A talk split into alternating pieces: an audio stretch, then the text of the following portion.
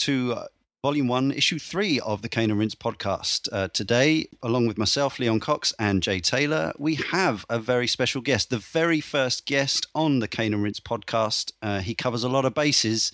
It's James Mielke. Hi, James. Good evening, afternoon, morning.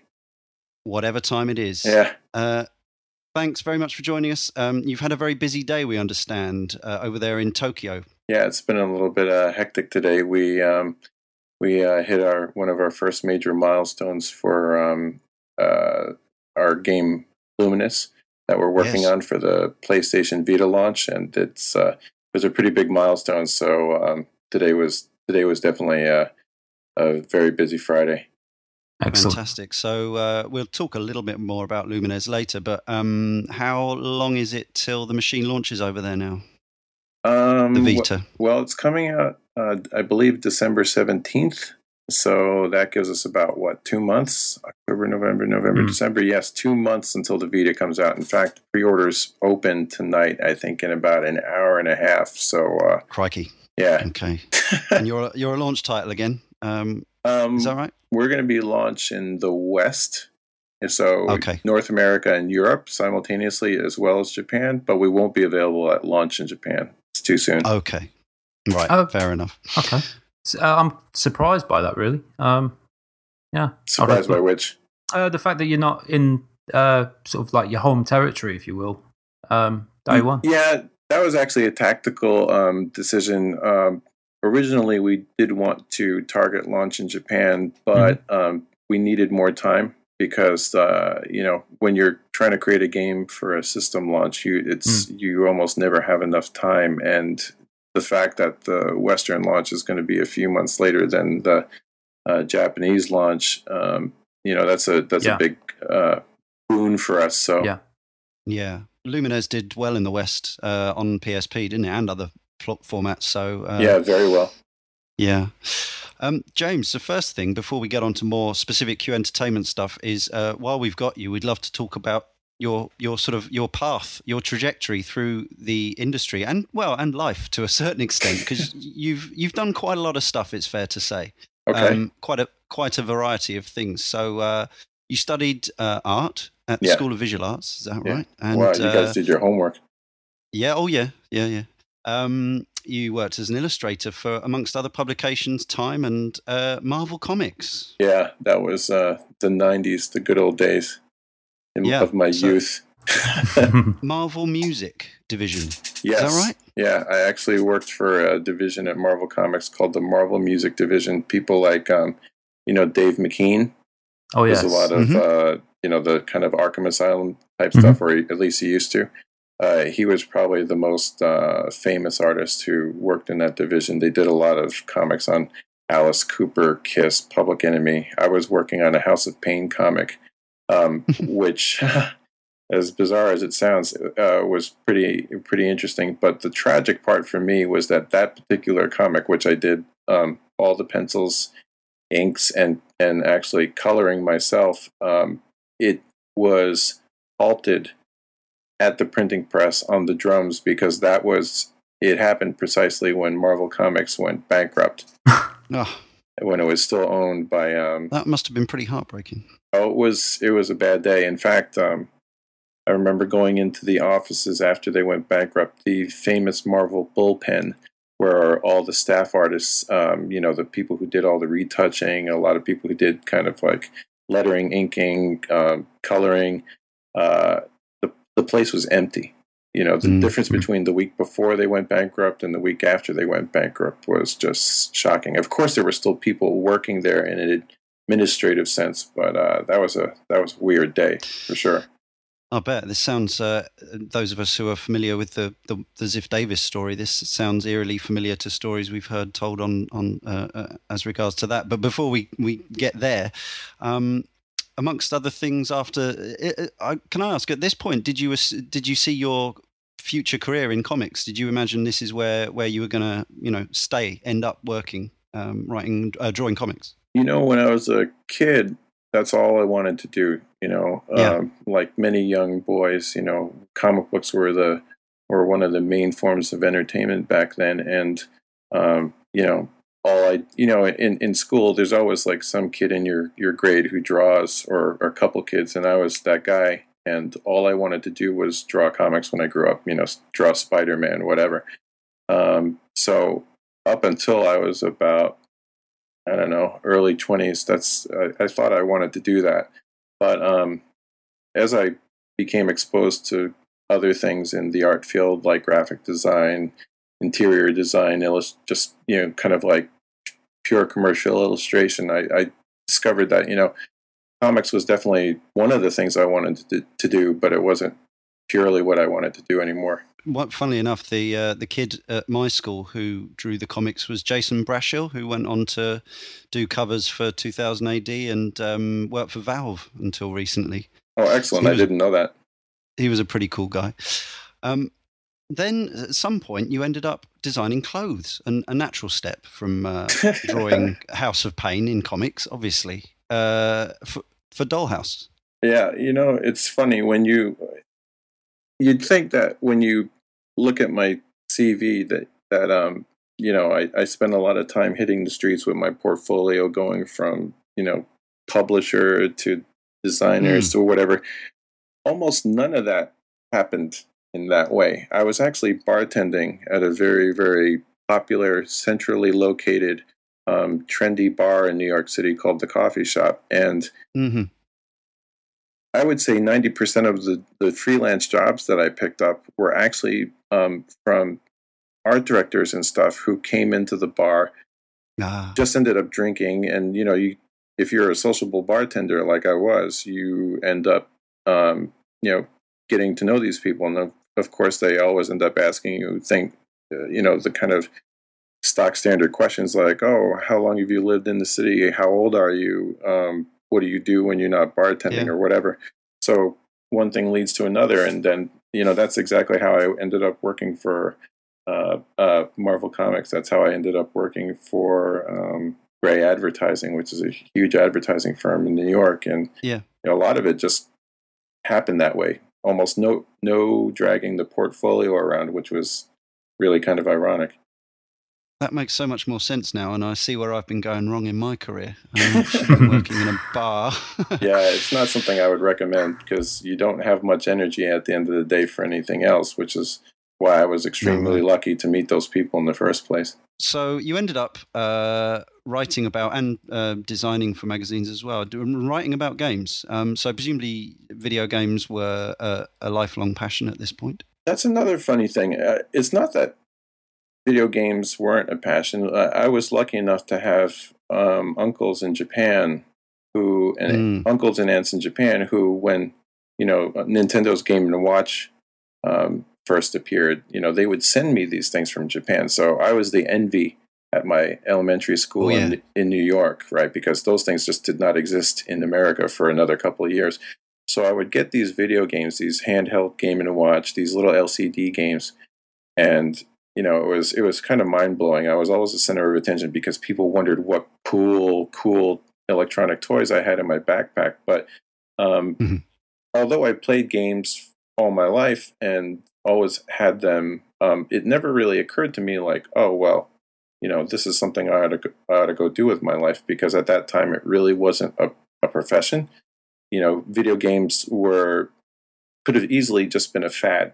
It could have been like the toy of the season, and then you know, it could have people could have moved on and and and you know become obsessed with something else. But video hmm. games mm. happened to stick around so by the time I actually got into the media side about of, of writing about video games, um, you know, even then it wasn't really a really established thing. Magazines were the the the game magazines were still borderline fanzines with slightly higher production value.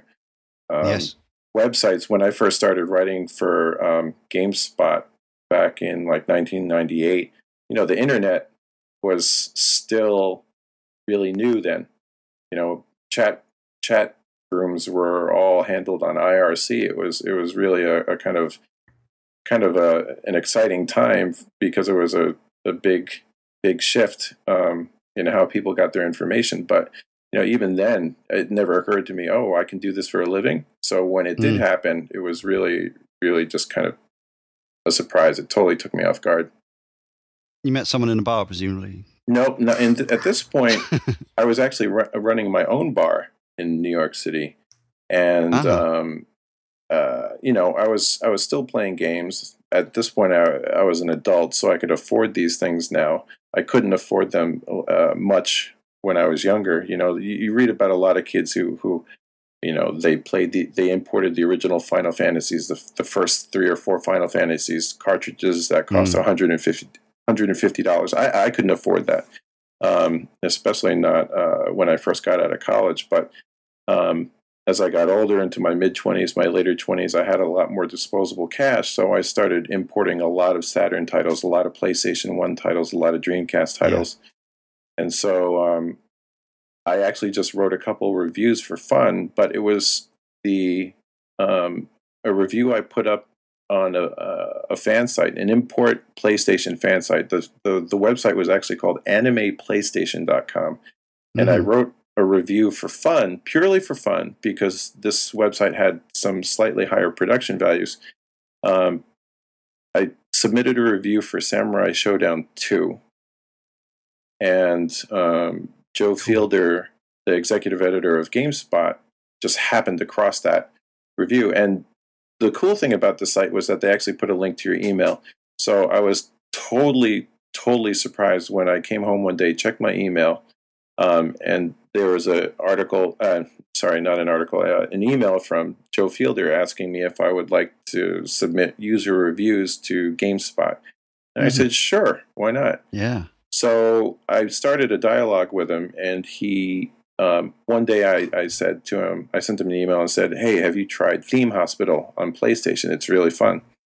And he said, Well, ironically, Electronic Arts has not sent us a review copy of that game. Would you be interested in writing the review for GameSpot? And I said, Sure. He said, We pay you 50 bucks. I said, Wow, that's beautiful. That pays for the game. You know, I, that was a big perk Perfect. Yeah. and that was it. I started after that. He put me on a monthly retainer, asked me to write up import gaming news because I bought all the import um, Japanese uh, gaming magazines. I had them airmailed to me every week, and I just translated all the news. Um, uh, I wrote up tons of import reviews, and they just put me on a monthly retainer. And soon after that, since um, GameSpot was at the time owned by Ziff Davis, I started working for Electronic Gaming Monthly as well. Yeah. And when EGM saw how fast I wrote, um, and you know, and I, I, I tried to write like a what I thought at the time was a you know kind of a professional, mature approach. You know, I didn't write things like, "Oh, this game sucks. This game rules." I tried to write it like I would imagine a movie review Yeah. would be written. Um, yes. You know, it just it, one thing led to another, and I put I got in. Absolutely awesome. I think, um, yeah, I think you and I, we're similar age, and I think we both started importing in earnest around the same time. Although, um, as uh, in, in in England, Palland, it was even more essential to import at that point because um, the US was getting a lot of games that we weren't getting, and in a lot of cases, they were because you shared the, the television system with Japan. We were getting the butchered PAL versions that were slower and had borders, and uh, Yeah, Yeah, you guys very- definitely got the raw end of the deal. we did in those years. days. Yeah. It's it's so much better now. Um, but yes, I'm I'm looking at a photo uh, of one of the most beautiful things I've ever seen, which is your uh, signed copy of uh, Azel Panzer Dragoon RPG Oh. with former members of Team Andromeda all over the case. That is unbelievable. That is my uh, that is probably the jewel in my collection because of the fact that I got that relatively posthumously for the, for the Yeah. you know for the existence of the team. Um, a little backstory about that particular item. Um, I was doing an interview with um, Kawagoe-san, who is the the um, leader of uh, SmileBit at the time, and um, he- they had come around with the Panzer Dragoon Orta team. Yeah. So of course, I always go into these interviews prepared with my um, with my um, geeky fan stuff, and I asked them if there were any former members of Team Andromeda in this interview, and there were none. And and Kawagoe-san um, asked me, uh, "Oh, why do you ask?" And I said, "Well, I brought um, this copy of Azel with me, and I was hoping to have um, somebody from the team sign it." And he said, "Well, if you give me the game, uh, I'll take it back to Sega and I will get it signed by every Team Andromeda member I can find, and um, I'll send it back to you." I was like, "Wow, that would be fantastic! Yeah. Please, please do." And he did, and it came. out It turned out so much more phenomenal than I could have ever have hoped. And there's Yeah. there's there's no way that I would have ever have ever met all those guys. Even if I carried that thing around with me for years, like there's no way I would have been able to compile the array of signatures that graces that cover. It's it, hmm. it's just one of a one in a million kind of a thing. Absolutely. Yeah. Yeah. I mean, they they'll possibly all never be in the same place at the same time uh, ever again. So What, what's beautiful for me is that I actually work with the um, the artist of Panzer Dragoon Saga at Q Entertainment, the, the the guy who did all of the art for that game. wow, that's Yeah. amazing. Is there any way you can use your powerful influence in, in the in the Japanese uh, games development industry to persuade whoever it might be to, to get us an HD downloadable remake of Panzer Dragoon Saga? Um, the only way that that would happen, i- i- do you, are you are you guys familiar with the game um, Princess Crown? Uh, I yeah, I'm aware of it. Um, It- I've not played it. It's, uh, is that vanilla? That's a vanillaware. Yeah, it was before they were actually called Vanillaware, but it's the Yes, same yeah. same guys. And um, okay, so that that I I guess back in those days they did not actually save the data or store the data or archive it very well.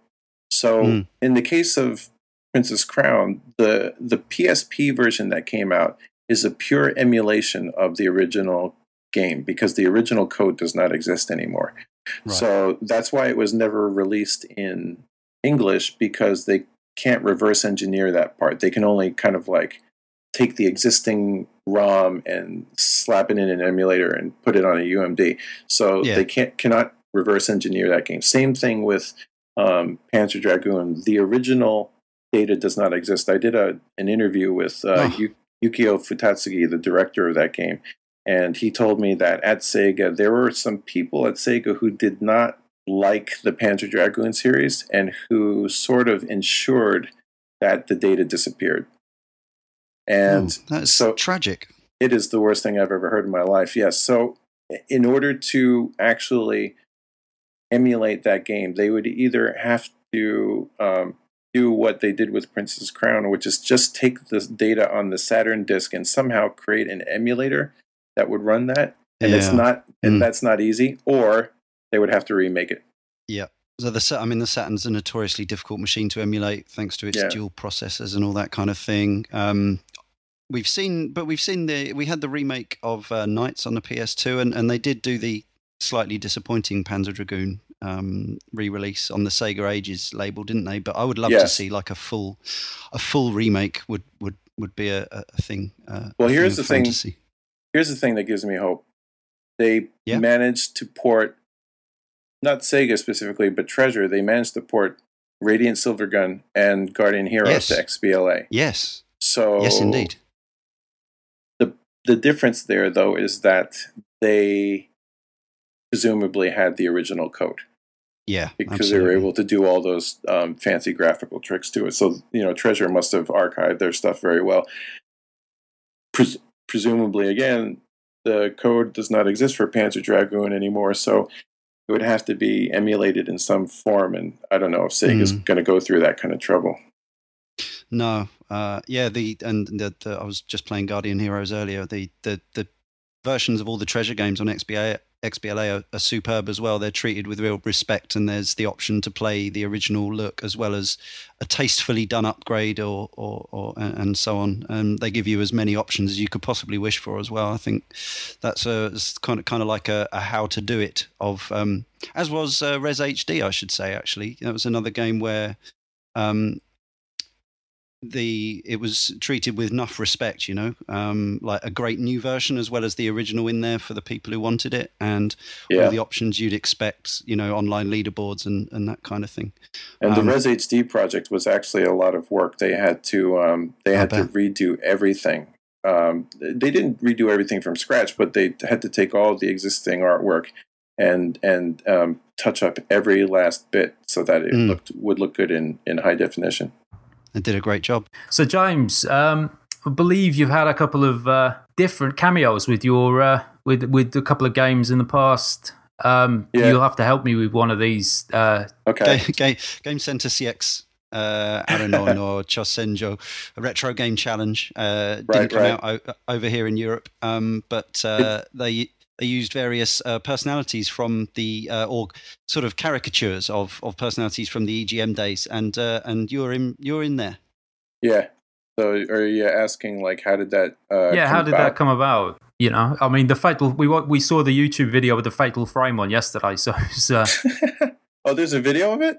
yeah, oh yeah, there Huh. is. Yeah. Oh, you're going to have to send me the link for that one. I want to see that. But uh, uh, as far as the the Game Center one, so the the guys who published that is um uh, are Xseed, right? Xseed. Yeah. and and uh, I is uh, some of those guys uh, used to um, uh, basically run SquareSoft US before it turned into Square Enix, and uh, since I've known them for a long time, you know they they I was one of the people they approached. They said, "Hey, can we use your uh, likeness in the game?"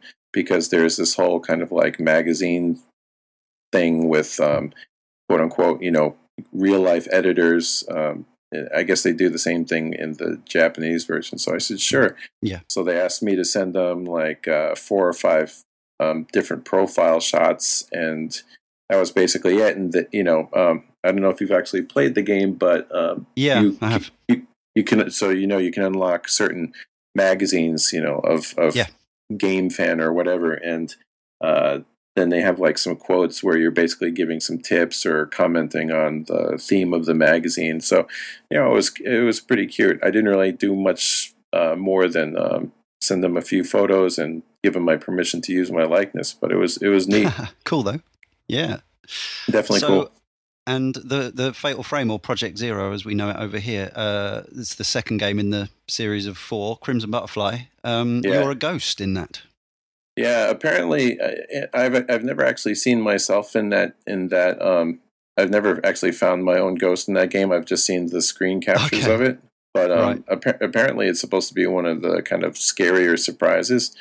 Um, again, I I wouldn't know. I, I kind of like play that game with my eyes half closed. But um, yeah, it was yeah. it, wa- it was the same kind of thing. Um, I I know the director very well and the, and the producer and and um, the, you know I wasn't the only editor. There are quite a few editors in there, but um, Mm. uh, you know, who was kind of submit a, a photograph of yourself and um, and uh, I guess write up a little little blurb that they would put in the uh, description. Apparently, I was the only one who really went out of his way to kind of try and make a freaky looking uh, photograph. Everybody else just sent in a picture of themselves. So Yeah, Yeah. you've got a kind. It looks. We were discussing this. Um, it looks like you took it with like a I don't know a fisheye lens effect on or something like that from underneath your face, something like that. So you look a bit, yeah, a bit creepy and bizarre. yeah, and then I photoshopped it and cut my pupils out, so it's just this Oh. like these like white eyes. Yeah. So Ah. you know, I tried to Great. I try to put my best foot forward. Uh, any other cameos we don't know about, or are those the only two so far, other than Um, credits in games that you've produced and things? Well, um, in Silent Hill 3, Mm. um, they had um, a bunch of magazines in the Western Territory um, submit uh, t shirt designs for the main character, Heather. And I designed two shirts because I was involved with two magazines at that time, EGM and GMR. Yeah. So um, there are two t shirts in Silent Hill 3 that uh, I designed. The, um, and I think they're the, personally, I think they're the coolest T-shirts because I actually designed them as if I would norm uh, actual clothes, whereas Yeah. most of the other publications just sent in their logo, which I thought was really boring. Um, I'm a voice actor in Grand Theft Auto 3. oh, I'm what's the the part? I'm the voice of the Yakuza NPCs. I did not know that. That's brilliant. Uh, that's, did not Yeah. know that. Oh, the fu- all, the fu- all of them. Yeah, the funny thing is, is that when I was at the voice recording sessions in New York, because uh, I, I've known the Rockstar guys longer than probably anybody in the uh, industry, um, Hmm. because I used to live in New York when they were Hmm. just forming, and um, they so they brought in all their kind of media friends and they and, and put them in the sound booth and they had all the wrong they had everybody mismatched they had they had this um, caucasian journalist doing indian cab driver they had a they had a, a, a, Oh. a black guy in this in the sound booth doing the um, yakuza originally but he sounded like a jamaican Right. guy Yeah. And that wasn't his natural accent. But when when he was trying to do the Yakuza voice, he ended up sounding like a Jamaican. I said, "You got to get this guy the hell out of the sound booth. I'll do the I'll do the Yakuza." and so I did the Yakuza, and um, you know, yeah, I don't know if you've heard, but like apparently GTA Three is coming to um, iOS devices.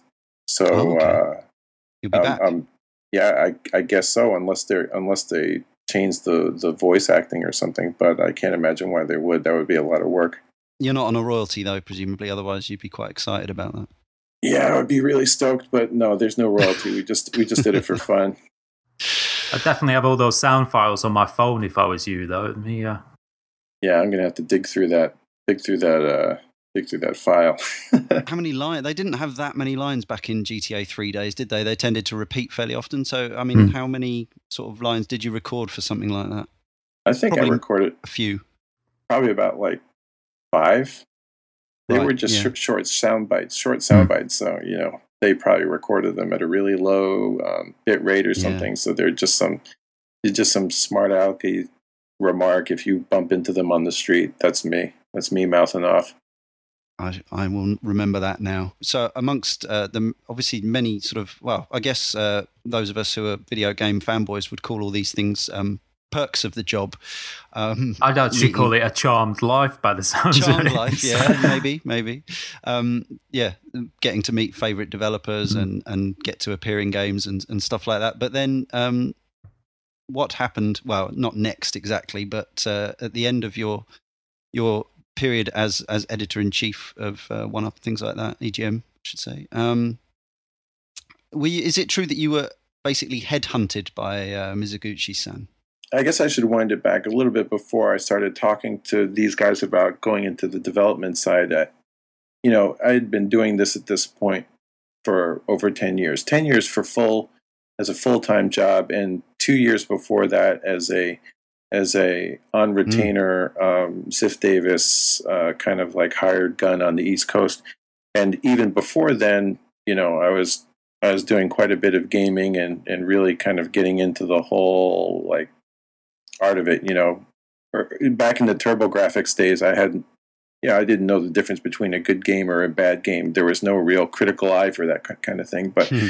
um, you know, so it really felt like I had been doing this for for maybe around 14, 15 years, and it is a wonderful job, and it is. A, I was really blessed to be able to fall into this without trying. You know, there, you know, kids these days now actually really, really aspire specifically to get this kind of job or to you know to write about games for a living, and it's a good not job. but kids i can i can tell you so lots of people, right? But Yeah, um, yeah you know, nowadays, like you know, you get these like you know, I know a lot of guys who are working in industry now who I knew them when they were teenagers and they had their own website. You, you know, it could have been a GeoCity site. You know, they really Mm. dreamed of doing this. And not to sound aloof about it, but I never dreamed of doing this. You know, I was lucky to fall into it. So by the time I did, and by the time it, you know, by the time I left, it was a full on legitimate profession. Um, I was I was kind of burnt out for sure. I mean, not you know, it's going to sound this, is not going to sound good no matter how I say it, but how many times can I interview Hideo Kojima? You know, because I've done the deep, deeply, deeply autobiographical, well, not autobiographical, but biographical interviews with Yeah. Kojima. I've interviewed Mm. Miyamoto eight, nine times. I've interviewed, you know, I've done real biopic type stuff with um, Yoshitaka Amano, Nobuo Uematsu, you know, um, people like that. All, I would say, I had interviewed the majority of like the the the game uh, the gaming industry's greatest creators Yeah. um, multiple times, and I I like to do really comprehensive, in depth, deep um, interviews, and but you can only do that so many times. So it wasn't like I felt like I was the best writer ever. I just felt like I had done all I could do, and I I really felt like, hey, it's time for you know guys with more enthusiasm for this, you know, take over. For me, the biggest thing was that you know, as we discussed my kind of pre-gaming life as a artist, as an illustrator, um, I I'm a creative person. Uh, you know, I, that's that's what I love to do. So while yeah. Working in the gaming industry as an editor, you know, I got to lay out magazines. Trust me, getting a, a, a printed copy of the magazine you just worked so hard on uh, in your past deadline, you know, getting the printed copy back from the from the printer is a f- wonderful, satisfying feeling. Yeah. So when you when you but when you have those kinds of urges, you know, I, I found myself getting frustrated that I was reporting and, and doing these beautiful features on other people's art. I wanted to get back into doing my own art, you know, and right. not, and by that I don't mean drawing necessarily. As long as I'm doing something creative, I'm happy. And that's what kept me in the gaming gaming industry um, journalism side for so long mm. was being able to uh, design these magazines, to plan out the features, to, to, to plot out the coverage, you know, and um, that's why we we did these cover story style features on 1UP.com because we wanted to to kind of bring the magazine quality into uh, the web. Um, but even then, we were still talking about other people's art, and I was like, you know, I really need to get back to to expressing my own ideas, to to making those things happen. So by the time Ziff Davis ended up kind of like bailing out of the uh, print industry and and sold everything over to um, Hearst and UGO, um, I had already um, begun discussing um, moving into uh, the gaming uh, development side with uh, Miz and also um, Itagaki. Uh, I've uh, I have had a long, um, uh, respectful relationship with Tomonobu Itagaki, cool. and um, I was actually offered some wonderful job positions with Tecmo mm. a couple times, but um, I actually turned them down because he advised me not to go there because uh, he knew that he was going to be leaving.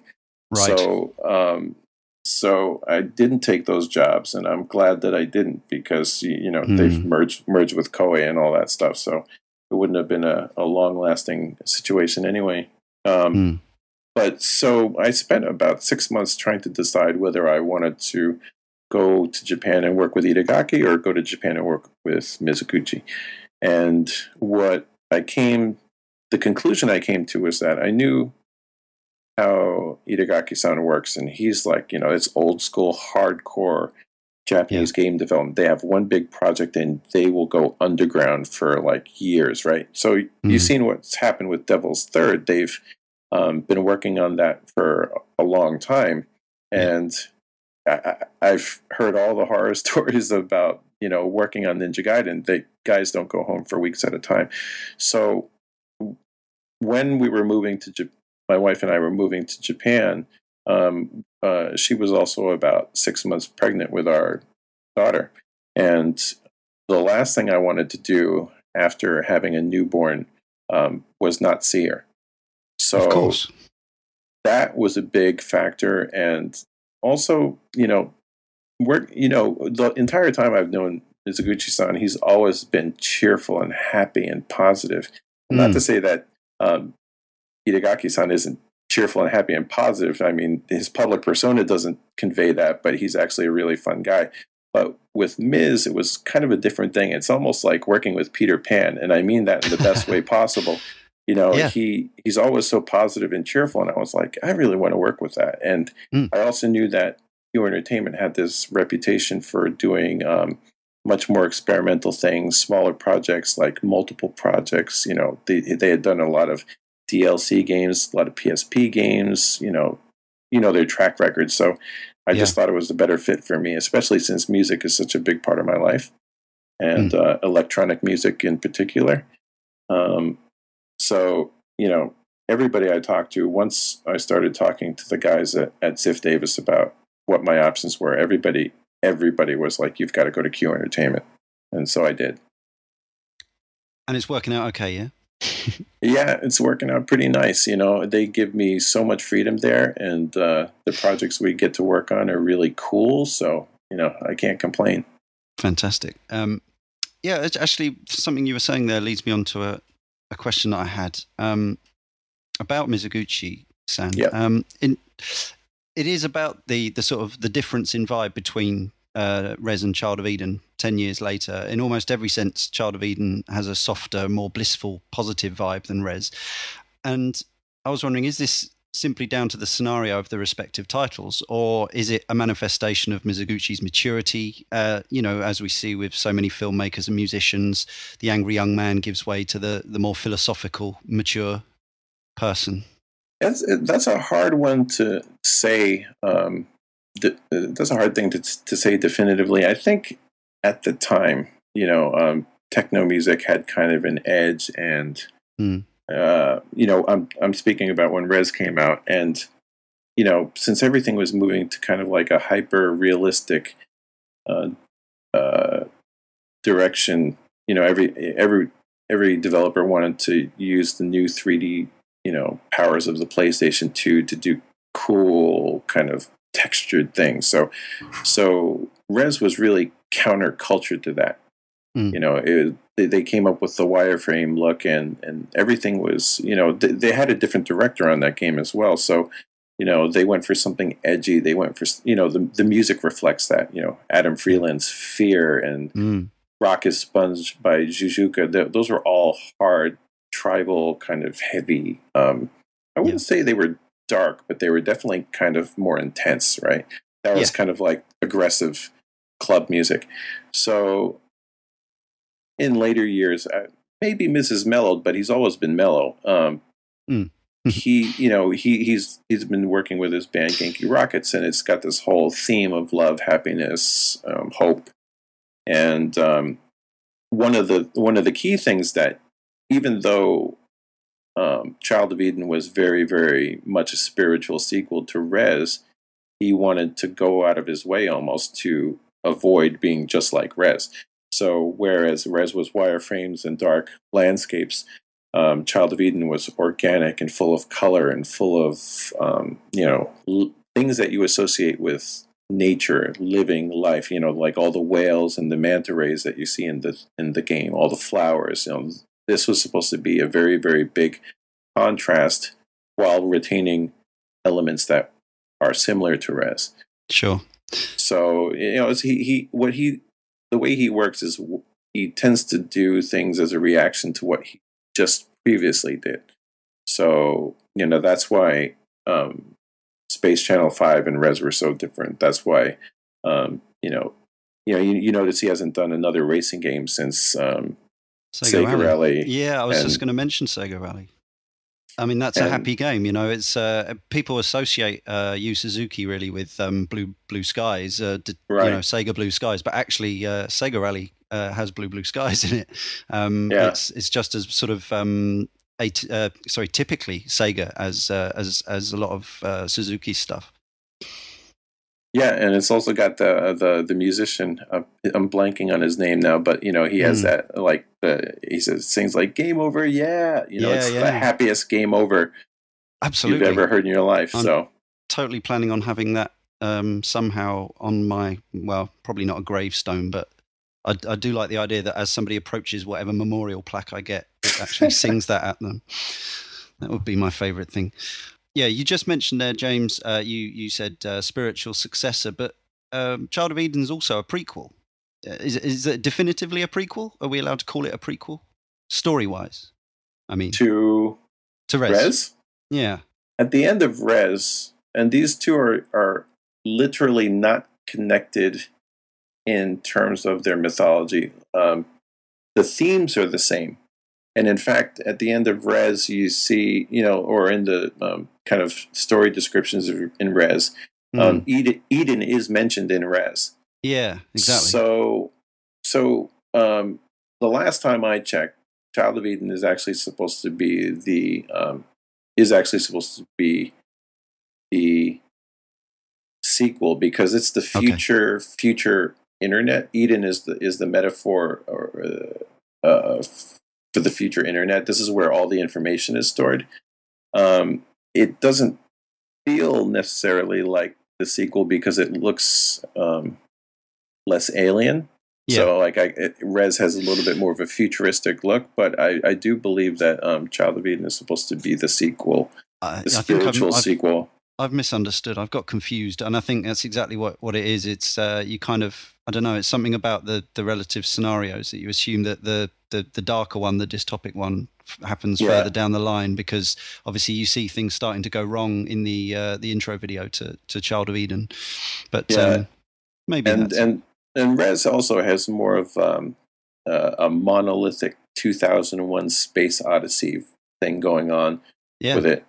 So I can totally understand why uh, you might think the more organic look of Eden is the, is is a prequel, but I do believe it's it's meant as kind of like the successor. Okay, well that is gospel. That is as good as the horse's mouth, uh, as, as, far as I'm concerned. The, the, the horse's mouth right hand man is is good enough for me. Um, so, uh, Child of Eden came out on the Xbox 360 in June, and I rushed out on day one and bought it at full price, just as I did with Rez back in 2001, and bought it on the PS2. Although I had the option of the Dreamcast version, which is now worth a lot more money, so maybe I should have gone for that one. But uh, it ran at half the frame rate, so that was that decision made. Um, and now, uh, so your your team, the team, the in-house team, has um, switched over once the 360 version was finished to uh, port it. Is that fair, or convert it, or uh, program it for the PS3? Yeah, it was. It was. Um, it was always uh, the whole thing was worked on by the by the same exact team. So um, uh, it says uh, it says the PS3 version. I think is is as pure, if you want to say, as as the 360 version. It's just that since we're a small team, it it came out later. Um, you know, we weren't big enough to actually manage um, the the simultaneous development. Um, so it's the same exact game. It just that it came out um, came out a little bit later. It's like a fraternal twin. But um, if you are the if you do if you don't have a Kinect, for example, and you and you were waiting for the PS3 version, I think the uh, PS3 version is uh, equally interesting um, possibly more so uh, because of its uh, because of its um, subtle differences, like um, the move controller. Some people might fi- have um, a better time actually holding a controller they can feel, um, and uh, the thing that I really like about the PS3 version is the fact that it it's in 3D. It's just it's just a, a real trip playing that game in 3D. Mm. Unfortunately, I'm one of those who can't see 3D, which is a shame. Oh. Um, Colorblind yeah, or? Uh, no, it's just I don't know. It's just my brain refuses to accept uh, the world being in three dimensions. I think I'm maybe always seeing in 2D, even when I'm actually looking at real things. I'm not really sure anymore. That sounds um, pretty wild. yeah. Um, so uh, yeah, in, ter- in the te- in technical terms, obviously we're we're increasingly seeing um, versions of games like thinking of Dark Souls, where there are minor, minor differences between the two versions, Xbox yeah. 360 and PS3, but increasingly they are indistinguishable from one another. Now, obviously, you've got a fairly fundamental difference in the Kinect move scenario, but other than that, on the technical side, uh, are, are, there any discernible differences? We're not talking like the Dreamcast PS2 versions of Rez, where there was a 30 frames a second difference or anything like that. Yeah, no, there's there's no there's no tangible or, or or meaningful differences between the two. I mean, like the even though the Xbox 360 hardware and the PS3 architecture are very different, like these games are, are barely indisting- indistinguishable.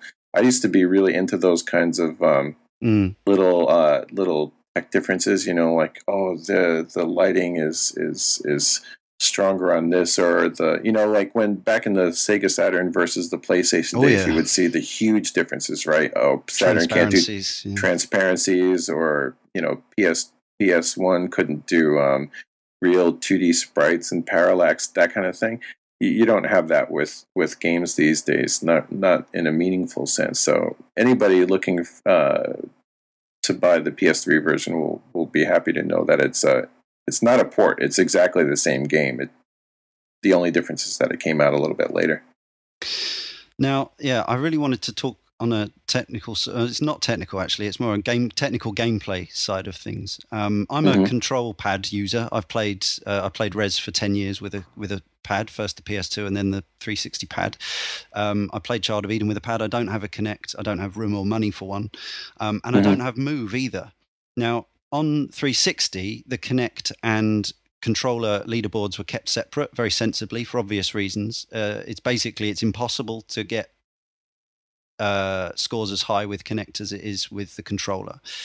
But what I was wondering, I don't have the PS3 version yet.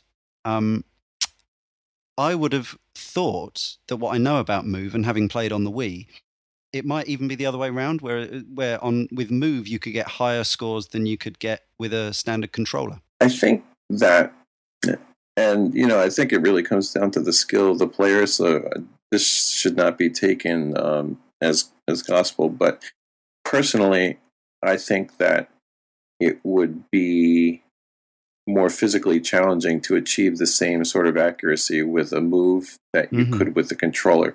Just because the range of your m- motion on screen in terms of moving the cursor around and all that stuff, you know, it happens within, you know, centimeters and inches of, mm. of your thumb movements. Whereas to achieve the same thing with the move or any motion controller, you know, this is not move specific to the move, but any motion controller, yeah. you're going to have to wave your arm feet, multiple feet, meters, uh, you yeah. know, whatever, uh, mm-hmm. in order to achieve the same effect. And, um, you know, it's hard to beat the accuracy of a controller. So, um, yes, you do have a more tangible, quantifiable um, experience with the the move because it is a very accurate um, uh, motion device, and you have buttons to um, trigger when you're going to fire and when you're going to release and, and, all that stuff. So there there are differences for sure, but um, I think that uh, I think if you're planning on playing with the controller, you might have the edge. So I think that translates clearly that since I didn't get past the first, the, the second boss on on Child of Eden, that I have no chance whatsoever on doing it with a move controller. you no? be um, Jay struggles with uh, Child of Eden and Rez, um, and I think particularly the thing about Child of Eden is because it rewards you for um, releasing the button on the beat. Um, uh, it's kind of an extension of uh, every extend in that regard. Um, Jay has a bit of a, ironically, he's married to a drummer, a, a very you know very good successful drummer. He can't keep time um, we recently found this. There's a there's a rhythm action section in God of War three. I, I had to help him get past it. so it's, it's not. It's every every single game. Um, was it uh, San Andreas was exactly the same. The dancing moment I come, yeah, the dancing mini game on the beach with the van where I had to steal the van. That was where I had to stop playing because I couldn't get past that moment in the game. so anything that relies on on any kind of timing, forget it. I often have to pull Kai out and, and have her play those bits to get me past them in the first place. yeah, it sounds like you're rhythmically challenged. But you yeah. uh, you got on with Lumines okay because you don't actually have to keep the beat in that game, right? Yeah, yeah. yeah you know so... what's funny though? In Child of Eden, the the the timing for, for the octolocks and, and all that mm. stuff, and to get it perfect, it's actually designed to be fairly forgiving. So yeah. this is this is not an indictment of your skills, Jay, but it it shouldn't be as rough on you as as it sounds like it is because the whole point of Q Entertainment's kind of synesthesia engine is that everything's quantized so that you know at least you sound good. Maybe your your timing isn't yeah. getting the uh, the perfect score, but you should at least sound good while you're playing. Mm. You say the synesthesia engine is that then um, Q Entertainment's like proprietary engine for those games as well? Yeah, it's it's it's not an engine in the sense of um, like you know uh, the Unreal Engine. It's not a full yeah. graphics thing. It, it's primarily about the. Um, it's designed to tie in your inputs and have it sync up with the sound, mm-hmm. so that you're always on beat, you're always in rhythm, mm-hmm. and um, you know it. It's designed to give you. It's hard to describe unless you actually see the engine in action, mm-hmm. but it's designed so that um, when you input something into the controller, you get an audio and visual feedback that complements the way the way you play. Same as same same as uh, when UGA first did Rez. You know, you you release the, the lock on shots or you fire the rapid shot, and everything um, synchronizes to the to the yeah. music. Hmm. We've seen it in uh, Space Invaders Extreme. They, they, that's got a very similar system uh, where yeah. no matter when you're actually firing the bullets and things are exploding, uh, it, yeah, like you say, it quantizes the sound, so it makes you it creates a rhythmic background to whatever you're doing. Whereas the early rhythm action games like Parappa the Rapper could be incredibly frustrating, um, and even Space Channel Five to some degree, in that it didn't always seem to feel like it was reading your inputs exactly perfectly. Um, yeah, back in, the, back in, those early days of, of rhythm action. Parappa and Space Channel Five, um, you actually heard your inputs the way you played them. That's right. So yeah. if you were off rhythm, it was all too apparent. Yeah, Rez was Rez was the first game that really um, uh, where they really implemented the the quantization so that you were always on beat, and um, you know that continued with the original Lumines and the Lumines series uh, thus far. Every time you tap the button to rotate the block, the sound effects are always in rhythm with the, the music. Mm. Um, using the the choice to to make a Kinect game for Q to to consider was um, Child of Eden built with Kinect in mind from the ground up, and and if so, was was using Kinect an avenue to appeal to a wider audience, as in to make it more accessible than say a traditional controller based Rez game, or was it more about a better, a greater immersion into the the uh, the concept of synesthesia?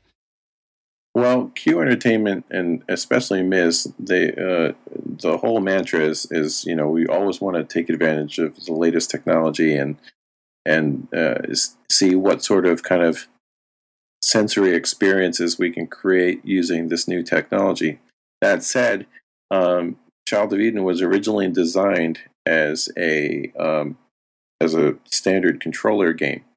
Um, Fortunately, we weren't too far into development when we were first introduced to the concept of the Kinect, um, because that um, I remember even having um, discussions with Microsoft where they said, "Oh, we have something on the horizon we can't tell you about yet, but uh, I think it might fit your c- current project." Sure. So um, you know, it made uh, great sense. You know, it's because um, Child of Eden is a game that really matches what you can do with the Kinect and motion control in general. But um, you know, there are some things that I think don't really make sense for motion control. For example, driving games. You know, mm-hmm. you never get you never get into a car and don't have a steering wheel there. Yeah. So you really need that steering wheel or a controller when you're playing a game. However, with Child of Eden, it's kind mm. of like I don't know, your Iron Man or Spider Man, and you know you're shooting a web or you're shooting a repulsor beam. So what's happening on screen in child of eden is really an extension of yourself. So it makes sense. It's in first person view. Yeah. Um, you know you're shooting everything on screen with the tracer shot or the lock on shot. So it really makes um, philosophical conceptual sense. And that's why it was a it was a really seamless fit. A lot of people think that it was designed for Kinect first because it's so seamless, because it makes so much sense. But it actually started out as a pure controller game. Right. Question from uh, Tom. Hey guys, Fun here. Got a question for James regarding Child of Eden. Um, I know the game was made with kind of hands-free involved more than anything with Kinect. but um, was there any ever was there ever a thought to bring out um, like the trance vibrator for it? Um, and if not, will my PS2 one work with the PS3 version? There you go. That's my question. Cheers, guys. Take it easy. This is a guy who wants some vibration, huh? Oh yes, yeah, big well, big well, big big Rez fan, and still wants to get some use out of his vibrator. well, the the um the the original trance vibrator definitely does not work in any of the mm. um, situations because it was designed to recognize the PS2 code, and I guess it can't be um, reverse engineered or for whatever reason. I, I, I don't mm-hmm. think it was. I think the the real practical reason was that how many people were really going to have a trance vibrator, and is it worth programming it into the game for less than one percent of the of the user base to actually, you know, take advantage of this. So so no, I don't I don't think it was a practical. yeah, but that though that one percent seem very happy if you see the YouTube videos. Yeah, oh, that, that's Mizuguchi's biggest fans you're talking about. That one percent. Well, you know that the Xbox 360 version actually supports, I think, something like 32 um, Xbox 360 yeah, controllers. We, there is yeah. a, there's a sorry, there, there is a video of this, isn't there, on on YouTube of um, I think it is Mizuguchi-san wearing the belt of 360 controllers, or it looks yeah, like a vest. I, of, is it a, a YouTube video? I, I didn't I, know that. I'm sure actually... I've seen a picture. I've seen some video of it. I'm, i swear it was YouTube. Um, if there is, there'll be a link possible. appearing at this point in the podcast. So there'll be. it's possible. Um, you know, we definitely did a prototype. Um, it was basically like a girdle. It was, I think, mm. it was hmm. made out of a, um, like a, a, athletic kind of like back support yeah. belt, and uh, uh, office manager in our office fashioned a bunch of pockets in it, and, and we basically stuck like four Xbox 360 controllers in there. And of course, if you want to connect up to 32, you're going to have to um, you're going to have to use some USB hubs. But we tested it with four, and uh, they all they all vibrate. And I, am pretty sure you can use the wireless ones too to to get that kind of vibrating action, same vibrating action going on. It's just that we didn't um, make a, a, a unique peripheral. What was that then in, in, for initially was that just a pure experimentation or was there a, a thought going behind that there there was a, little bit of a thought going behind it um, uh, you know with with the trance vibrator for ps2 mm-hmm. um, you know you one you were holding a, a dual shock in your hand and two the the trance vibrator was meant to kind of augment that sensation by giving you two separate bass rhythms uh, so you could really kind of get mm. into the music and really feel something while you were playing. When you're playing with Kinect, you don't feel anything unless you've really got your sound cranked up and the subwoofer on max. Mm. Um, but there's nothing um, giving you tangible feedback. So one way we thought we could get around this was um, by putting um, force feedback in the other controllers, so you could apply them to yourself and and kind of feel the music a little bit more. It was kind of just to put you into the into the rhythm of the game as much as we could. Hmm. Um, this might be a politically awkward question. I don't know. I shall ask it anyway. You can refuse to answer it. Um, now over here, both uh, both versions of Child of Eden are available for a very reasonable uh, seventeen pounds ninety nine. You can buy them quite comfortably. It's under thirty dollars, I think. Uh, don't know how many yen it is. I'm afraid. Um, and uh, there's a sense that, that it's doing well at, on on the PS3 at that price point. When it first came out on on the 360, I think people were surprised to see Ubisoft release it at forty pounds. Um, mm-hmm. Did what were the commercial expectations for the title and, and on the 360 and and have have they been met? Um, I think Ubisoft is is is quite satisfied actually because um, uh, I don't know if you've heard, but the um, uh, the Xbox 360 version is being bundled with the Kinect now. That makes perfect um, sense. And for um, everyone, yeah. So from uh, from a pure business standpoint, it's it's Ubisoft is probably the better um, uh, sure corporation or, or entity to ask this question. But I I from what I've heard, they're they're actually quite satisfied, particularly because of of how the Kinect bundling has worked out. Um, what were the expectations? The expectations were hopeful, but we we all knew how Rez sold back in the day, so we, mm. you know we were curious, like what has you know we always knew this would be more of a marquee title rather than a, a Call of Duty level blockbuster, but you know it's hard, it's hard to tell it's very hard to define what kind of game this is. Um, and the Kinect mark was also new as well when the game came out. So you know, it was like who who is buying the Kinect?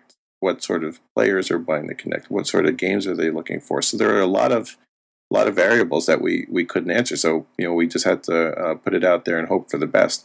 Of course, uh, you know, the UK had to go and uh, let Zumba Fitness be the number one uh, game. I didn't buy for it. what was it like two months running? You know, something ridiculous. So. Yeah.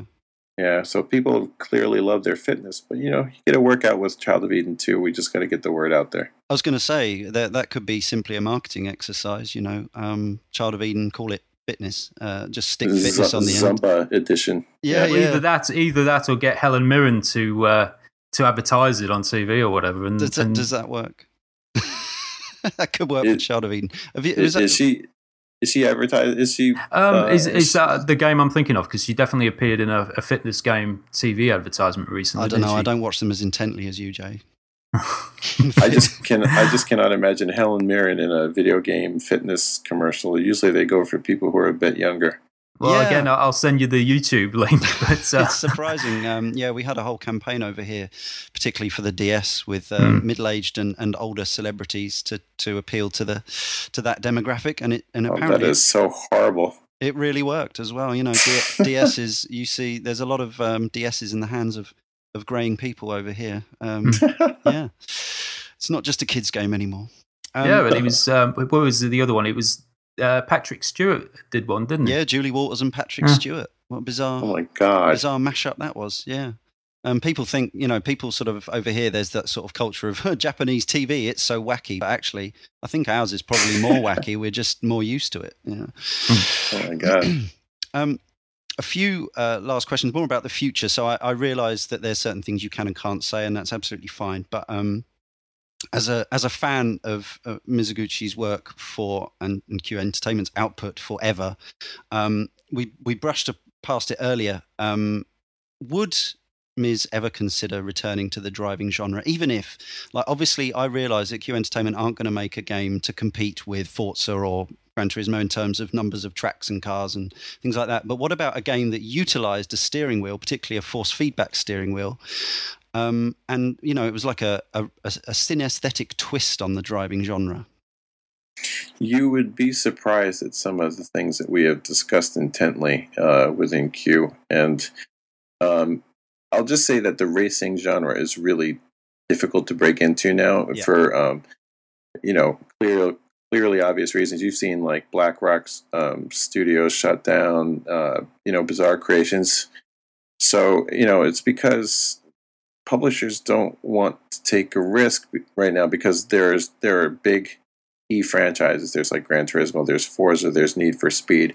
So finding your own niche in that space is really difficult. I mean, Split Second was an awesome game, yeah. beautiful, fast, fun, and yet they never got to make a sequel, you know. And um, Blur the games that these well. they died too. Blur was decent, and you know, but it's hard for a game to make uh, waves like it used to in the racing genre. You know, it's uh, it's kind of impressive that Ridge Racer still keeps on ticking, but you know, it's I think the the audience is is dwindling, but but because the racing genre is sort of I wouldn't say it's dying, it's just shrinking. Yeah. Because it's shrinking, you know, opportunities may present themselves in the future, right? There's more there's more space now. There's there's not as much um, there's not as much uh, competition. So it's a, it's all a matter of timing. But regarding what you asked um, specifically about racing with a synesthetic twist, we have explored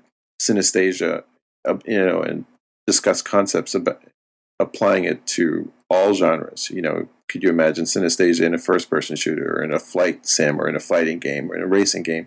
We've we've we've discussed a lot of these things, and you know, if the time is right, uh, he is definitely uh, is definitely not against uh, doing a racing game. Um, he's not proactively looking to make one happen, but we have discussed what the what ifs for sure. I'm glad to hear it. Um, I'm just kind of curious. Where does the fascination with um, synesthesia come from? Then is well, you know, uh, I think a lot of it has to do with um, you know the party days of uh, you know the, I, the, the, I, yeah it often sort of occurred to me you know whether that was the case and you just sort of hesitant to broach the subject but it's just uh, you know uh, you know we're, we're we're we were all young once so you know we we go out we have our fun you know you get you get yeah. out in the club you see the the strobe lights the music it all kind of mm-hmm. like starts making sense but you know it's I, I think one of the reasons why maybe um, you know, games like Rez were considered ahead of their time. So, if, take for example North America. Um, you've got club savvy um, people in you know New York, Chicago, San mm-hmm. Francisco, Los Angeles. But once you get in kind of more landlocked areas, there um, you know there aren't as many clubs. I'm not saying that it's uh, uh, people in the Midwest, for example, are ignorant of electronic music. That's not the case. It's just that you know where they can go and see these um, sorts of DJs or where they can go hear this kind of music and, and really get it. You know, they're they're few and far between. It's um it's one thing to listen to, you know, I don't know, faithless on a on your headphones or in your car or in your stereo. And it's another thing completely to see them live or to hear it in a in a club with a proper sound system, like Ministry of Sound or or you know um, Cream or something like that in in England. You know, you, yeah. you don't have those kinds of um, places in the majority of, of North America. So that's why something like Rez, you know, falls on deaf ears because they don't they they don't get it. It's a religious experience when you go to a, a club like that because you know that everybody in that club is there to hear that DJ and they're all on the same page. So when that DJ hmm. flicks the fader or twists the bass or the treble, you know, all the hands go up in the air. The strobe lights come on. It's like religion because you're there with a, a club full of true believers. So, you know, when you try and extrapolate that and pitch it to the masses who've never been in a situation like that, who listen to classic rock, country music, hip hop, or whatever, you know, they're not, they're not, they're not making the connection.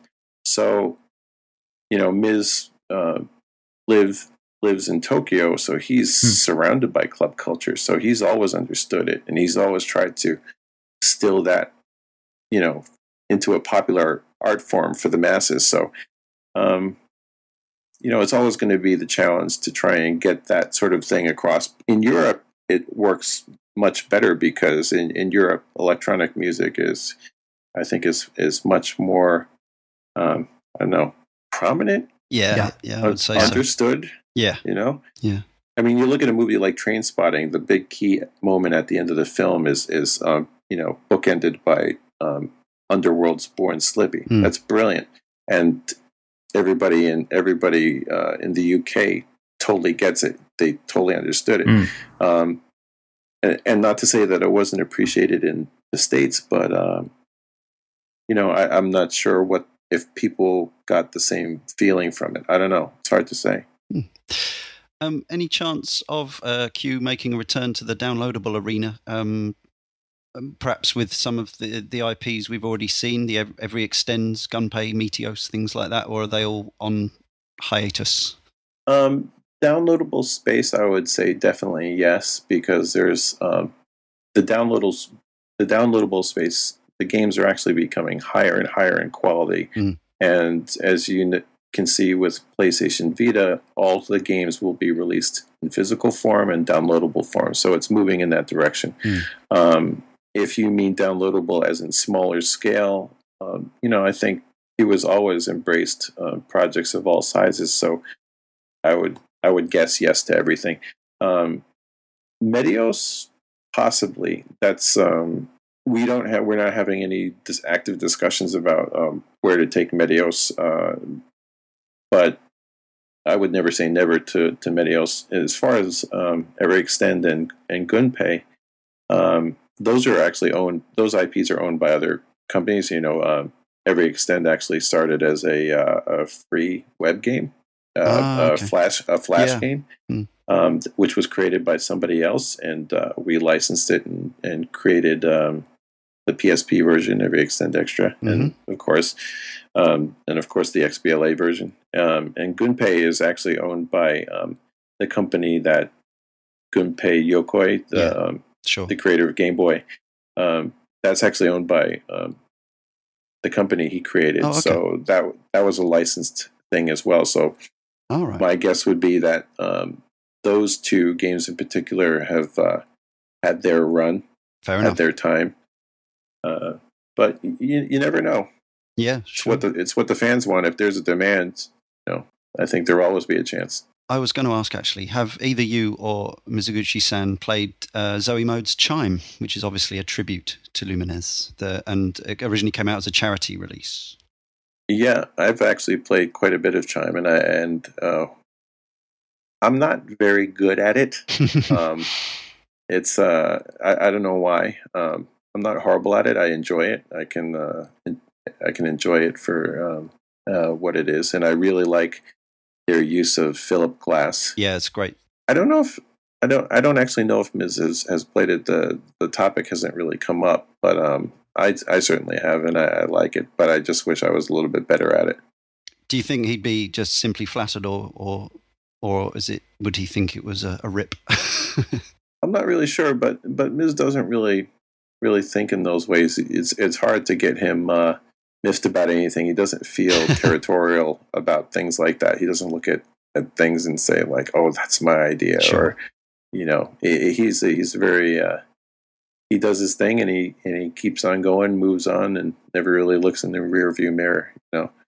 So uh, I'm sure if he did play it, though, he would really enjoy it. Yeah, it seems like the kind of thing he'd like. I know that uh, Steve Curran, who designed it, he's a massive Lumines fan, so it was all done in honor of Lumines. There was, I don't think there was any attempt to, you know, do anything nefarious with that. Oh no, uh, yeah, I mean, you know, we, we don't have a monopoly on on geometric shapes and music, so you know. Otherwise, you'd owe the Tetris company. A lot yeah, it, it, if if anything, uh, I actually look at Chime as it's if to me it feels more like Tetris mm. because of of the shapes and how you're trying to fit those together, versus um, you know uh, Lumines, which is cubes, more falling falling blocks. Yeah. Um, the musical element, of course, and the kind of visual approach feels like you know there's some DNA shared with uh, Lumines, but um, I don't think any of us at, at, Q ever looked at it and thought like, "Oh, that's a ripoff." No, I think How dare you? Yeah. just you know, we just thought it's a it's a, a lovely puzzle game that incorporates music, and it's great to see more. I think we all think it's great to see more games like that. That's great. Um, final question before we let you go. Um, you uh, you were quoted on an interview with Bitmob as saying Q Entertainment has given me near carte blanche to create new concepts. Um, that's a pretty amazing situation to be in. You've already alluded at the the freedom you have to create within Q. Um, just is isn't that almost a bit intimidating and imposing in that you've got you know when when you're coming up with a with a left field concept these days now it may be that q entertainment are receptive to it but you still have to get it out there. You still have to persuade people to uh, look at it and buy it and promote it. Um, how do you feel about that? I can say with um, some certainty that to me it's not intimidating at all. It's like it's it's freeing if anything because um, i can sit down in front of my computer i can um, take all these ideas that I have and, uh, you know, uh, kind of uh, just kind of execute. You know, um,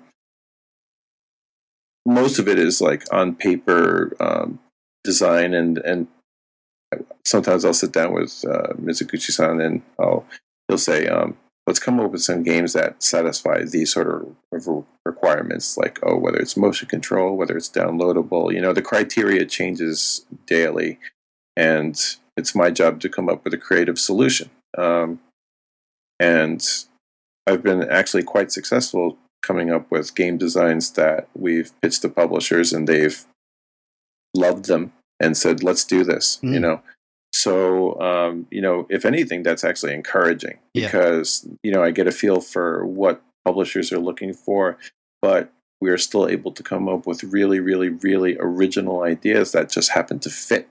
You know, um, so if a publisher says, oh, we'd like, you know, we're looking for a game that is suitable for this age group and uses this control method or whatever, you know, do you have anything do you think that would work in this in this space and we've been able to come up with some really unique ideas that are much more accessible than you might think. You know, mm. we're not always about trying to do this um, super edgy, super trippy stuff. There's some there's some ideas that I think we're going to be working on that would surprise people. You know, we want to we want to diversify a little bit. So we're not going to abandon the things that we do well, but we're going to apply those principles to new concepts and it's it's very exciting because people come to us expecting something different and that's what we uh, you know we're trying to take our experience and you know,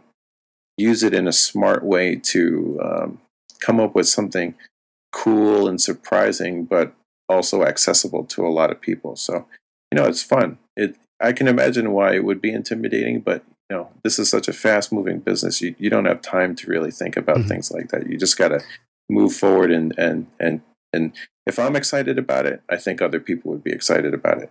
If I'm too worried about like, oh, you know, um, business models or or focus groups or mm. or casual consumers or, or, that kind of that kind of thing, then you know it, I'm never going to get anywhere. It's it's interesting you say that actually because uh, uh, it's often sort of uh, maybe a misrepresented according to what you've just said um, idea that the big business kind of stifles creativity in many ways you know because they don't want to take risks anymore or they don't want to lose basically lose money. But that sounds like the complete opposite to what you've just said. So it's just it's quite um, it, it's surprising, but it's also quite sort of encouraging. Uh, yeah, definitely. You, you, know, the idea that they are willing to take risks on, on new concepts is is yeah, it's definitely encouraging to hear. Well, like I mentioned before, they do come to Q expecting something a little bit off the beaten path. yeah, you know, they, yeah. they're not coming to us looking for something that you know. I don't know. Call it you. I don't want to put any, but yeah, yeah. We, well, obviously, we're never going to pull off something as massive as Call of Duty, but you know, we we have our own kind of space in the industry, and you know, um, they, you know, our publishers have actually always been really supportive of, of us. Ubisoft has been fantastic. You know, they mm-hmm. they they know what we do, and they know that they've got to um, kind of uh, nurture it in order to kind of get the best out of us. And they're they're brilliant to work with. Um, all of all of our other publishers too. That you know they know what we do and they really welcome these like kind of uh, out there ideas. But you know, there's always going to be a point where um, somebody gets involved and says, "Well, we don't think this particular thing works for these reasons," and that's fine. You know, um, we don't we don't know it all. You know, sometimes um, publishers have insights that we don't. They have um, stats and um, demographic studies that um, can often actually uh, give us some really helpful, surprising information. So mm-hmm. you know, we just absorb all this stuff and we and we do the best we can.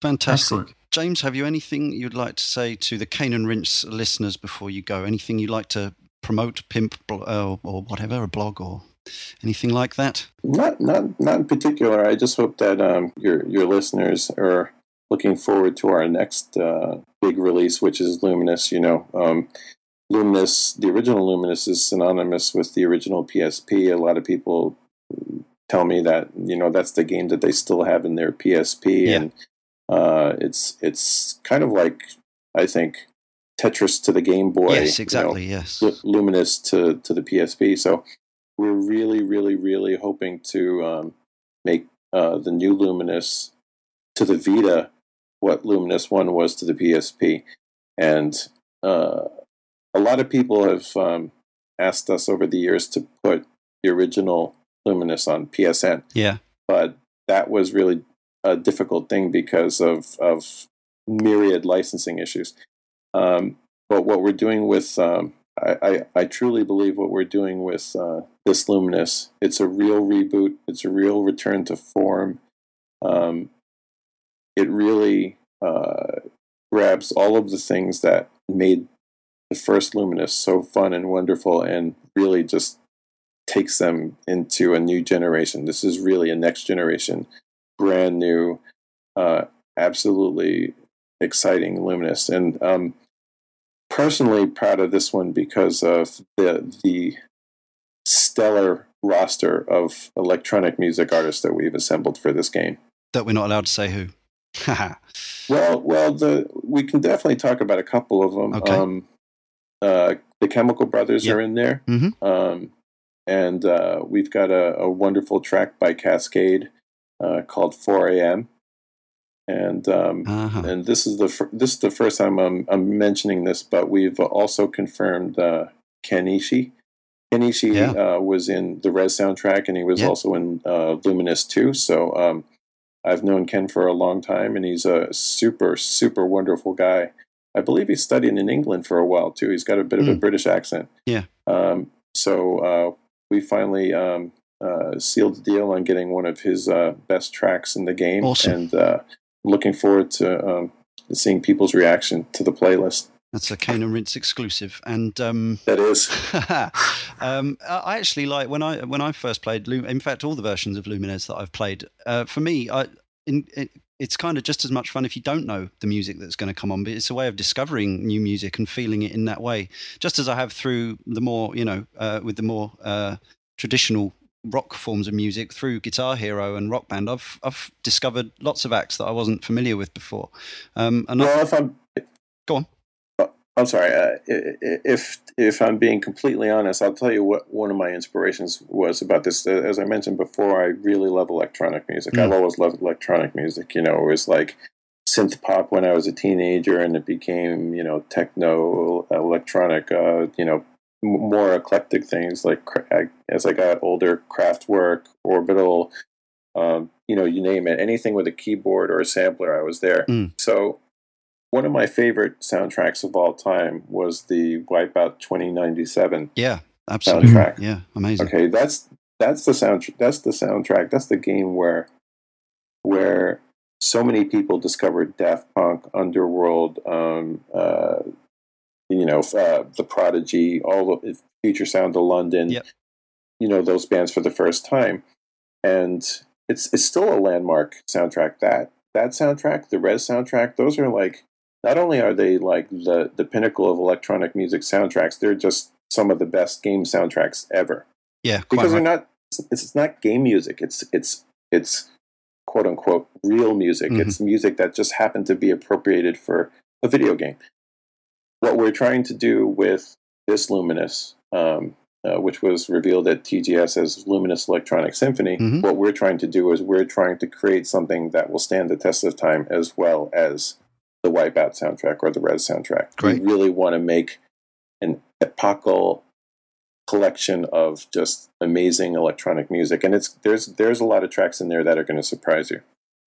Fantastic. Um, uh, one final comment, actually, away from electronic music, I, I noticed from your uh, 1UP bio that you're also a fan of Josh Rouse, who I'm a huge fan of. Really, I definitely am. I saw him live in, in, in, San Francisco as well. He chewed gum the entire concert. Really? Okay. I saw yeah. I, I, saw him live about seven times the first half of the last decade, um, starting in about 2000 when when nobody had heard of him, and I actually got to speak to him that evening briefly um, at a urinal, and uh, I told him how magnificent his voice was. Um, yeah, uh, have you heard his new record? It's just out. No, I haven't actually. It's a, it's a, it's somewhat of a return to form, so I recommend it. It's a, it's sort of a collaboration with two Spanish musicians.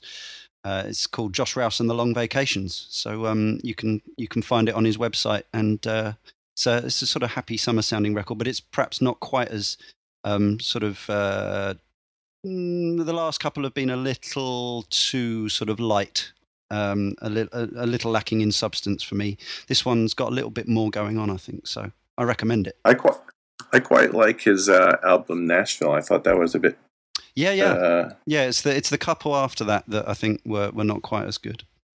Did you not like Subtitulo? Not so much. I think it's got one, really? one or two good songs on it, but I think um, I think overall it's it's a little light and fluffy for my tastes. He he got a bit too happy, basically. It was that. it is light and fluffy. That that was specifically because it was after I believe um, he got divorced. Yeah, so he exactly. was chipper. Yeah, he went. He was quite chipper. He went to live in Spain, and uh, yeah, um, yeah, which is understand. Like it's not. I, I, want him to be happy. He's a great guy and uh, and a wonderful talent, but but I tend to I tend to uh, head towards more melancholic songs. yeah, it'll be interesting to follow up with you afterwards and and, and discuss music because if you like uh, some melancholic music, I was actually listening to um, the Proclaimers the other day, oh, and right. those guys are melancholic like a uh, like whoa. Yeah, classic and, uh, uh, Scottish folk duo. Yeah. See, I, never so, thought uh, of those guys as melancholy. I, well, that's you know, because over here they're more famous for their novelty hits. Right, because if you're listening to like "I'm on my way," it's it's it's it's way too upbeat. But if you listen to the majority of their um their at least their hits catalog, it's really really somber stuff. Yeah, like "Sunshine Sunshine yeah. on Leith" and yeah, uh, yeah. yeah. It can't. It can't. Can't be darker than say the Jesus and Mary Chain. If you're talking about no, miserable Scottish, no. it's not Joy Division or anything. No, that's feed feed feedbackville like crazy. I saw the Jesus and Mary chain live, and I thought my ears were going to bleed. Yeah, apparently they're one Which, of the bands who have uh, suffered with because uh, these days concerts tend to be a lot quieter than they used to be. Um, people people go into gigs wearing earphones these days. You do, Jay, don't you? You wear do you oh, wear oh, yeah. earphones to gigs? Yeah, I can't do it. It's just like I don't know. It just seems so wrong. oh, I, well, I don't like tinnitus. so well, just... no, I, have got tinnitus, and that's probably that's probably my my own fault. But uh, but uh, I, I grew up, as I say, sitting behind my granddad's jazz band, and uh, mm. like it was crazy fucking loud for a little kid's ears, but God, it was amazing. So. Mm. Uh, speaking of speaking of tinnitus and melancholy music, and you know, feel free to just like I'm assuming you're just going to chop this out, but um, uh, uh, we, Paddy McAloon from Prefab oh, Sprout has got a wicked case of tinnitus. Like he cannot um, perform anymore because uh, it it's it almost drives him mad to listen to music at volume. Yeah, it's tragic. In fact, he um, he uh, was barely able to do the um, album's worth of acoustic covers for um, Two Wheels Good. Steve McQueen. Uh, I don't know if you, known over here. Yeah. yeah. Oh, is it? That's right. It's Steve McQueen is the proper title. Yeah, they couldn't the release Two it. Wheels Good is the America. Yeah, yeah. No, he's he's incredible. Yeah, I was I was um, watching a lot of his stuff on YouTube uh, recently, catching up with some old Prefab Sprout, and um, yeah, they're another band who get a bit of a, a, bad rep over here because their biggest hit was the King of Rock and Roll, Pink, and, yeah. and that's a, a, a, obviously a red herring. It's a, yeah, it's a parody song about a novelty hit record, and and yeah. so they got lumped into that. Oh, so they just do those novelty hit records? No, he actually wrote some of the most intelligent, delicate, brilliantly crafted pop of the 80s and 90s. And um, I'm gonna I'm gonna confess that Prefab Sprout may very well be um, my favorite band. It, it it changes, you know, there is annually, but there is nothing. They're, they're that. up there. They're up there. There is nothing wrong with that at all, James. Uh, that's that's a perfectly fine thing to uh, to. It's not. It's it's not a guilty confession. That's just that's just a thing to be proud of. Felt good to get that off my chest. Love it. Um, well, thanks so much for your time, James. You've been an utterly awesome guest. Um, fascinating mm. tales to tell, and from all sides of, of the, the spectrum of gaming and beyond. It's, it's been my honor to be on this show. Oh, thanks, man. We'll let you uh, probably get to bed now, or at least see your wife or something. Um, and uh, yeah, I got more work to do. Oh, cool. Okay. Well, thanks no, again. No sleep for the wicked. Hopefully, we'll speak to you again. Maybe we'll even have you on again someday when you've got something you know you want to talk about new, whatever. Absolutely, anytime. And once again, massive thanks to James for finding the time in his busy schedule to fit in this recording. We'd also like to say a very special thanks to my wife Kai, basically for getting the ball rolling in this interview in the first place. Now, as we've said before and we say every week, we want your voice on the show. Now you can leave your comments and questions either via Skype by first sending us a contact request at Cane and Rinse or just Cane and Rinse, or you can send us an MP3. It's that easy. Forthcoming topics for shows are Ico Shadow of the Colossus, Gears of War 3, Assassin's Creed Brotherhood, Enslaved Odyssey to the West and Heavenly Sword, and Shadows of the Damned. Right, now if you're into your social media, you can also find us on Twitter at Cane and Rinse, all one word. You can also email us if you have any further comments or questions at caneandrinse at gmail.com. And if you're into your Facebook, you can find us at facebook.com slash Cane and Rinse, where you can even like us if you choose to. And is also part of the Character Select network, where you can find the likes of Ready Up, Thumb Culture, Console Arcade, and GamerDork. There is also a forum where you can find that at characterselect.net slash forum, or just follow the link through on the front page of the blog. There's also iTunes, where you could subscribe, leave us a rating, or if you're feeling really adventurous, leave us a review. Right, that's about me done. So I'll f- off and leave you to it, and uh, I'll let you go and listen to something else.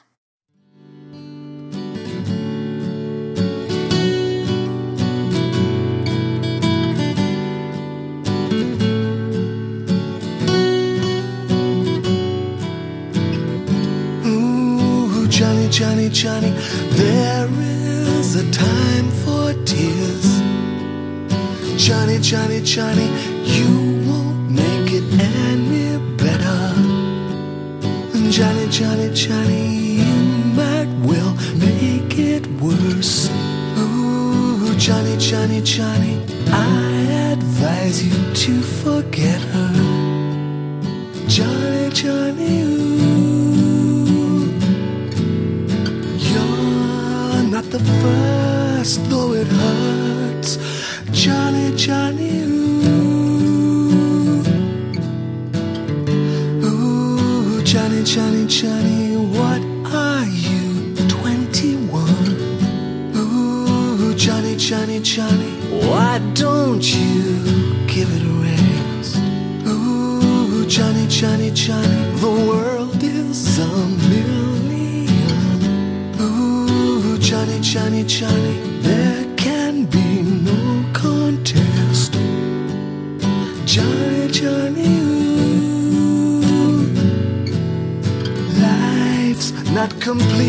till your heart's missed a beat, and you'll never make it up or turn back the clock.